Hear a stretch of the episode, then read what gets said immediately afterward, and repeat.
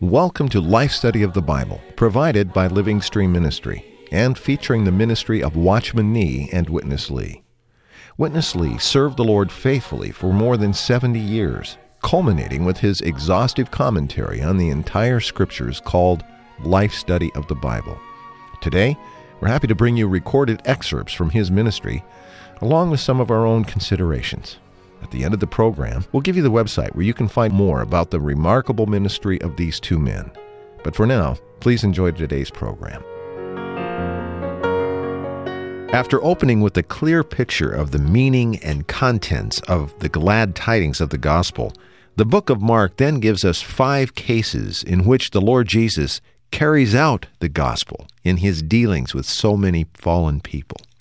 The first of these cases involved a paralytic man who not only received healing from the Lord, but even more importantly, at least in its significance, was the forgiveness of sins. We then have the case of a saved sinner, Matthew, the tax collector, preparing a feast for his Savior and for many of his friends. This case was a case of enjoyment. Three additional cases follow in chapter 2 and the first part of chapter 3, each one depicting the carrying out of his gospel service, a gospel not only of forgiveness and of enjoyment, but of joy, of satisfaction, and freedom as well. Bill Lawson has joined us as we uh, come to another uh, enjoyable, joy filled, satisfying, and I would say liberating uh, message from this life study of Mark. This has really been a good life study thus far, Bill. I'm glad you can join us now and jump in. Yeah, the book of Mark uh, Chris, is really quite a wonderful book, an enjoyable book. When we get into it, I think we'll be pleasantly surprised about how Christ is unveiled here in so many aspects. He's unveiled as the slave savior, one that it's carrying out a gospel service for God and for the humanity created by God. Of course, this is the gospel where the Lord says uh, in his own words, I believe it's chapter 10, I have come not to be served, but to serve. This really uh, depicting himself as the slave savior. So, Bill, we have now, after chapter 1, we come to chapter 2. What we're going to hear were these five cases where the Lord Jesus was encountering this one, that one, or this group, that group.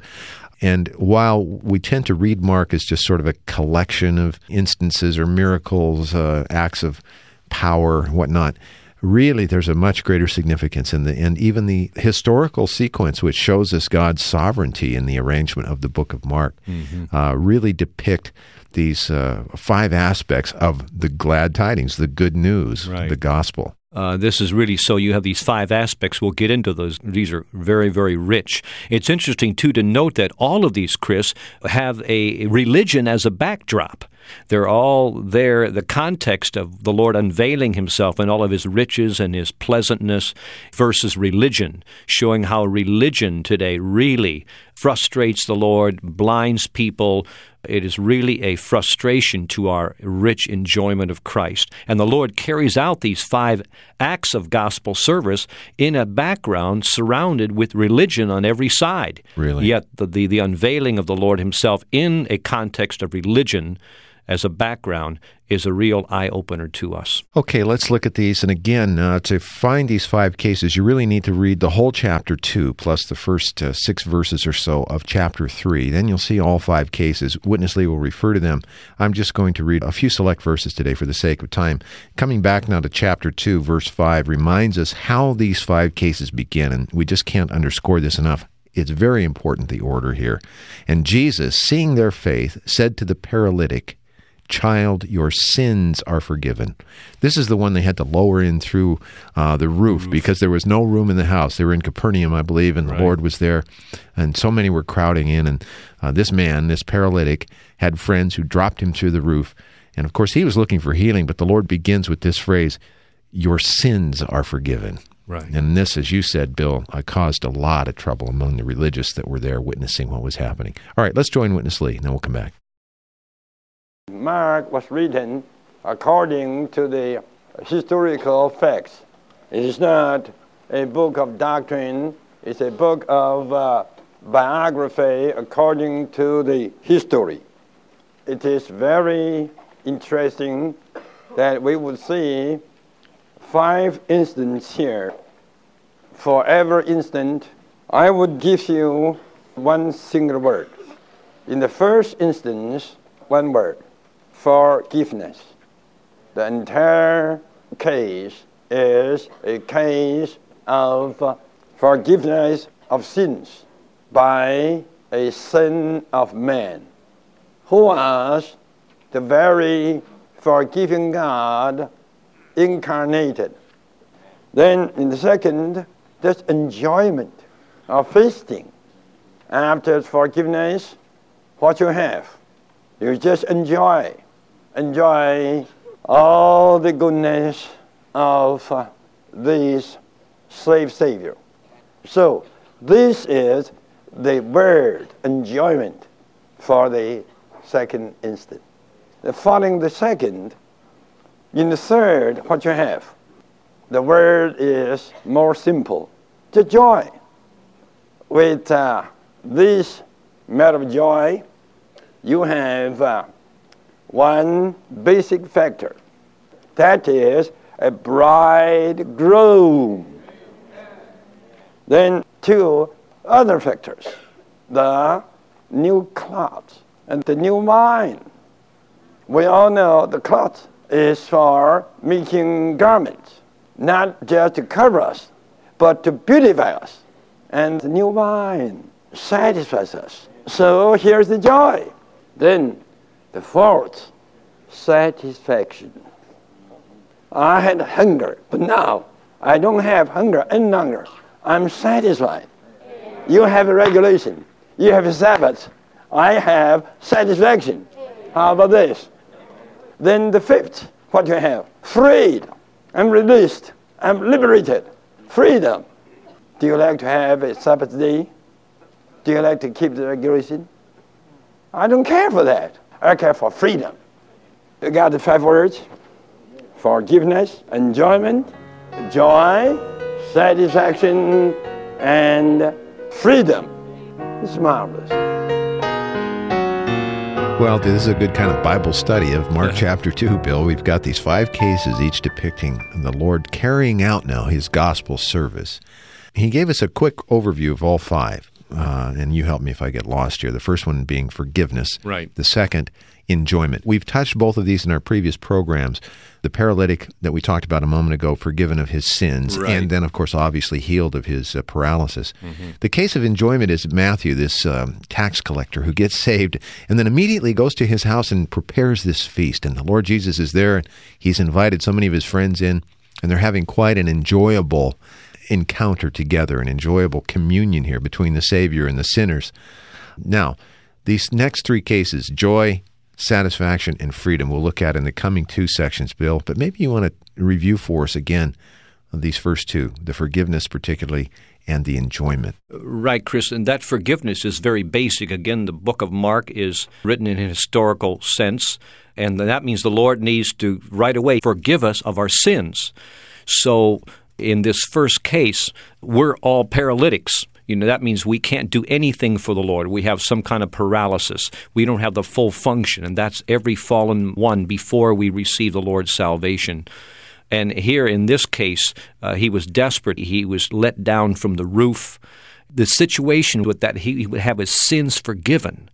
And what really disturbed the religious people, the Pharisees, was that he did it as a man. And they realize how could a human being forgive sins? Only God can f- forgive sins. But the Lord was indicating that he, as a man there, the incarnation of the God man, had deity. He had the authority and the ability as a man to forgive sin. So that means he was not only man, he was also God. That was not easy for the Pharisees to take. So, first of all, the Lord is the one who forgave us of all of our sins. Secondly, after the matter of forgiveness, you have the matter of the enjoyment. The Lord wants to be enjoyable to us. And of course, we all have the concept that the Lord uh, was such an, uh, a wonderful person, and then how could he associate with tax collectors and sinners and, and evil people? The Lord should stay away from those kind of people. But after he brought Matthew to himself, he got invited over to Matthew's house and with Yeah. all of his tax collecting friends and all these kind of undesirable kind of people, yet the Lord was full of joy and very pleasant in that environment. And even he the Lord likened himself to a physician there. A physician doesn't heal people who are well, he only heals people who are sick. But we have to acknowledge and realize that we are all sick. If we do acknowledge that, then the Lord can heal us. If we think we're okay, I'm okay, I have no problems, I have no sin, the Lord can never be a physician to us. Boy, these first two uh, cases, you could just stop right here and have a, quite a wonderful gospel meeting, couldn't you, Bill? Right. Over these first two. But we go on. At this point now, on two accounts, the Lord has really challenged, not directly, but by virtue of his deeds, he has challenged uh, the sensibilities of the religious ones. Uh, they're very upset that he has declared that he has the authority to forgive sins, as you said. Now, in keeping company with these kind of people, the tax collectors, probably the prostitutes, and these other ones, uh, this was a real offense to them. So now he has a kind of a dialogue with them. Plus, on the scene now come the disciples of John the Baptist. Of course, he had a real role in introducing the slave savior, but now he has developed his own following, and his disciples and those of the scribes and Pharisees now all express a little bit of jealousy, which we'll see Witness Lee uh, touch on in this coming portion. Right. Let's go back. Now we come to the second half of chapter 2. It's very good. The Lord's sovereignty was there. He just finished the talk with the scribes, telling them that he was the great physician uh, for the sick ones. Right after that, two kinds of disciples came. One group that was the disciples of John the Baptist, and the other was the uh, disciples of Pharisees. I call the disciples of John the uh, modern religionists, and the disciples of Pharisees the old ones. But they all practice the same thing because they are all in religion. They practice what? Fasting. Surely, if you are in religion, you need to fast. To be a disciple in any kind of religion, what do you have? You have troubles, you have burden, you have hunger, weariness, even anxieties. You think I'm criticizing? No, I'm not criticizing. I'm telling you the truth. In religion, you have to fast. Religion requires, religion demands, religion even extols. If I were there, I had to fast. For me, I cannot do this. For me, I cannot do that. I cannot fulfill anything. I cannot answer anything. I cannot meet any kind of requirements. So I had to fast. Listen, disciples of John are in a fasting situation, and the disciples of Pharisees are in a fasting condition. But how about Matthew? Uh-huh. How about those tax collectors, sinners who got forgiven, full of joy? How could they fast? How could the uh, friends around the uh, bridegroom fast? If they fast, was shame to the bridegroom. The Lord Jesus was really wise. Why you people, you folks, come to me to check with me why my disciples don't fast? Because they are what? They are the best men. I'm the bridegroom and they are my best men. I'm the non best men. Oh, the poor tax collector Matthew got saved right away. He become my best man. Are you a disciple of John? A disciple of the Pharisees? Or a best man of Jesus? Bill, I've just come through a family situation where I had my two daughters both married off this last spring, just a few weeks apart. So I saw up close uh, how the bridegroom takes care of his uh, best man and those others that are with the bridegroom during the time of a wedding. And I can uh, testify firsthand there's no fasting anywhere near this, Right. this situation. Interesting answer the Lord gave to the disciples of both John and the Pharisees, wasn't it? Really so. I mean, think about it, Chris. Before we had any relationship with the Lord Jesus as our Lord, Savior, as everything, we had no relationship with Him whatsoever. We were just fallen sinners destined for perdition. Then the Lord, like He comes along, He picks up Matthew, regardless of our background, tax collector, good person, evil person, we're all the same. And then He makes Matthew, this one who just Yeah. receive the Lord. He makes Matthew the best man. The Lord Himself is the bridegroom, and He brings us into the most intimate relationship with us. It Yeah. is marvelous. It is marvelous. And so um, the religious ones, whether they were the Old Testament ones of the Old Testament dispensation or law, or these new religionists, as Witness Lee calls them here, or the modern mm-hmm. religious ones, religion always imposes. It extorts, even he said. It's got a mm-hmm. kind of a binding a- mm-hmm. aspect to it, doesn't it? And, Right. and these ones, they were all bound up, both Right. on both sides. The only free one there really was liberated was the Lord Jesus himself as the bridegroom. The Latin word where we get our word religion comes from a Latin root religare, which means to bind fast. That means that a person is bound up. There's limitations. He doesn't have the full freedom for enjoyment to do and carry out what God intended for us to do. God never intended for man to be involved or wrapped up, tied up with a religion. His intention is that we receive Christ, enjoy Christ, be full of Christ, be full of joy, be full of happiness, not fast uh, so much, but feast.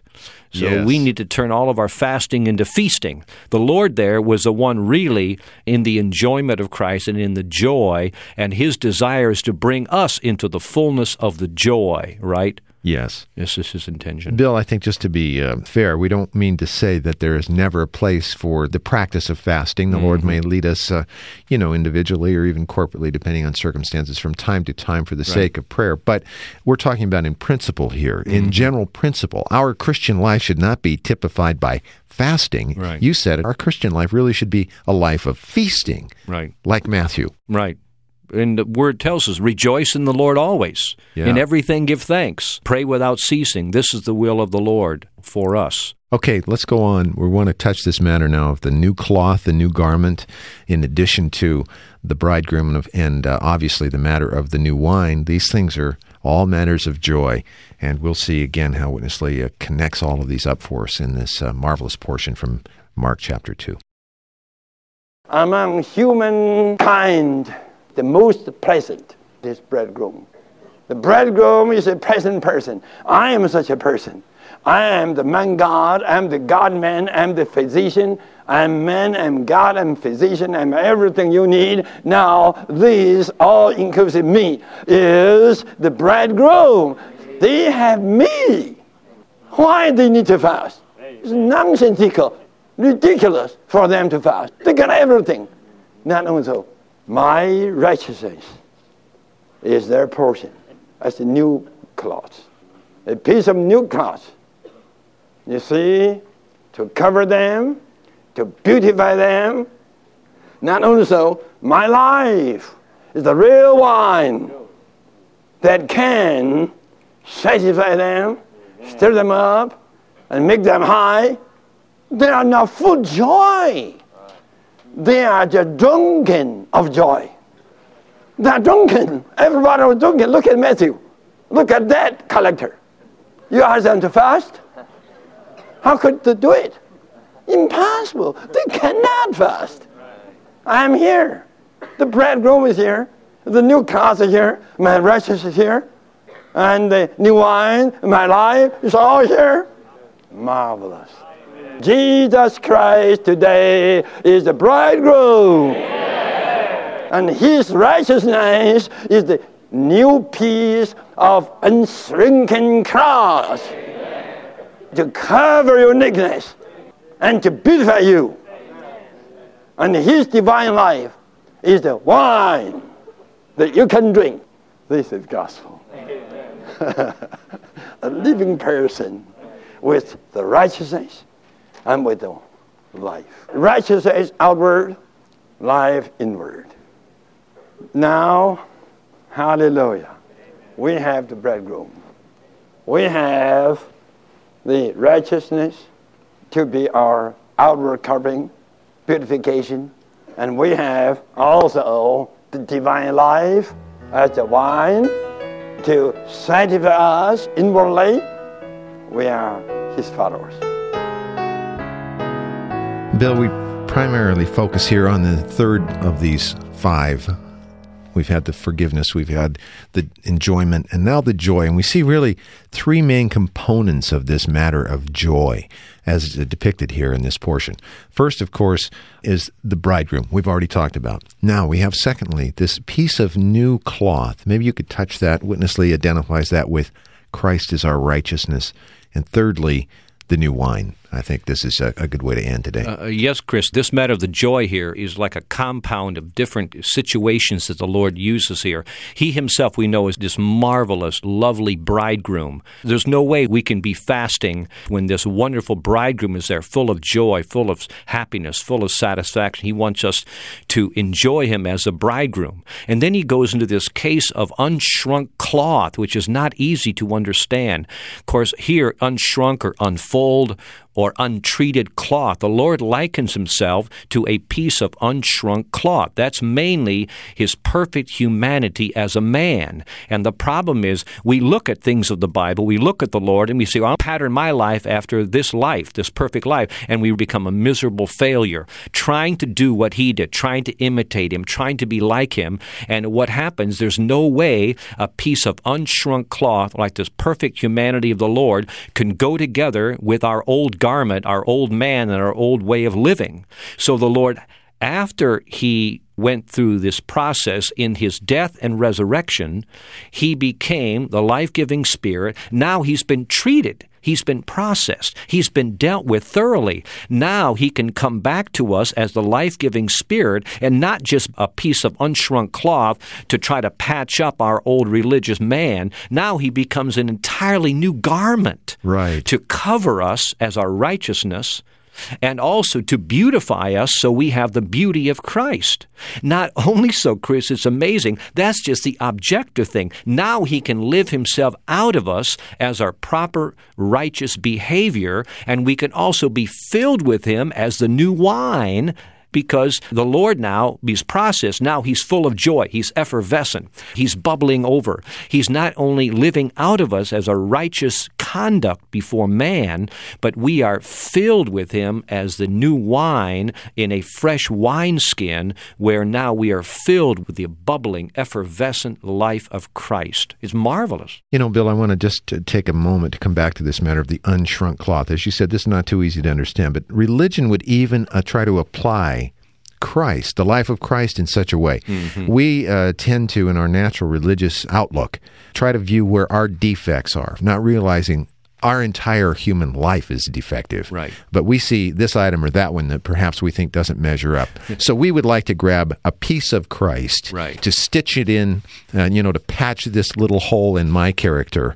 Um, but of course, as unshrunk, that means uh, it's going to pull away. Right. it's not just not going to fit on an old garment, is it? No way. When that garment is cleansed again. So uh, it's a very uh, difficult to picture, but on the other hand, it's a very significant one. I think one we now can all relate to somewhat. Right. He doesn't, like Chris, you say, he doesn't want to patch up our kind of life. And we're short here, we're defective over there, we have some character flaws here, some failures there. No. He, in his death and resurrection, went through a full process to become the life giving spirit, fully dealt with. And now this one doesn't want to patch up the old man. He wants to be an entirely new person to us. Yeah. So in his death and resurrection, he regenerates us, he comes into us, and he covers us. He is our, uh, uh, our outward living, our righteousness, and then he fills us with himself as the new wine. So outwardly, we have his conduct, a new person. Inwardly, we have his joy and fullness. And how can we be other than joyful, Bill? Right. Really an enjoyable time, wasn't it, today? It's a real pleasure to touch this book of Mark. Well, Bill, we're out of time. Let us quickly just remind our listeners you can get these printed life study messages so that you can follow along with us. If you'll call us toll free, we'll let you know how you can do that. It's 1 888 Life Study, 888 543 3788. Join us again for our next life study program. We'll continue now in this Gospel of Mark. For Bill Lawson, I'm Chris Wilde. Thanks very much for listening today. Dear Lord, we give ourselves to Thee. Receive us into Thy wise hands. Thank you for listening to Life Study of the Bible with Witness Lee, produced by Living Stream Ministry. Living Stream Ministry is dedicated to the works of Watchman Nee and Witness Lee, two co laborers with the Lord in China during the first half of the 20th century. After World War II, Watchman Nee sent Witness Lee to carry out this ministry in Taiwan. Later, the Lord led him to the United States and eventually to the rest of the world before he went to be with the Lord in 1997. Living Stream Ministry now has hundreds of titles by Watchman Nee and Witness Lee available in English, plus many in more than 50 other languages. To find out more about Living Stream and all that we offer, visit our website, lsm.org. You can also reach us toll free at 1 888 543 3788 or email us radio at lsm.org. Thanks for listening.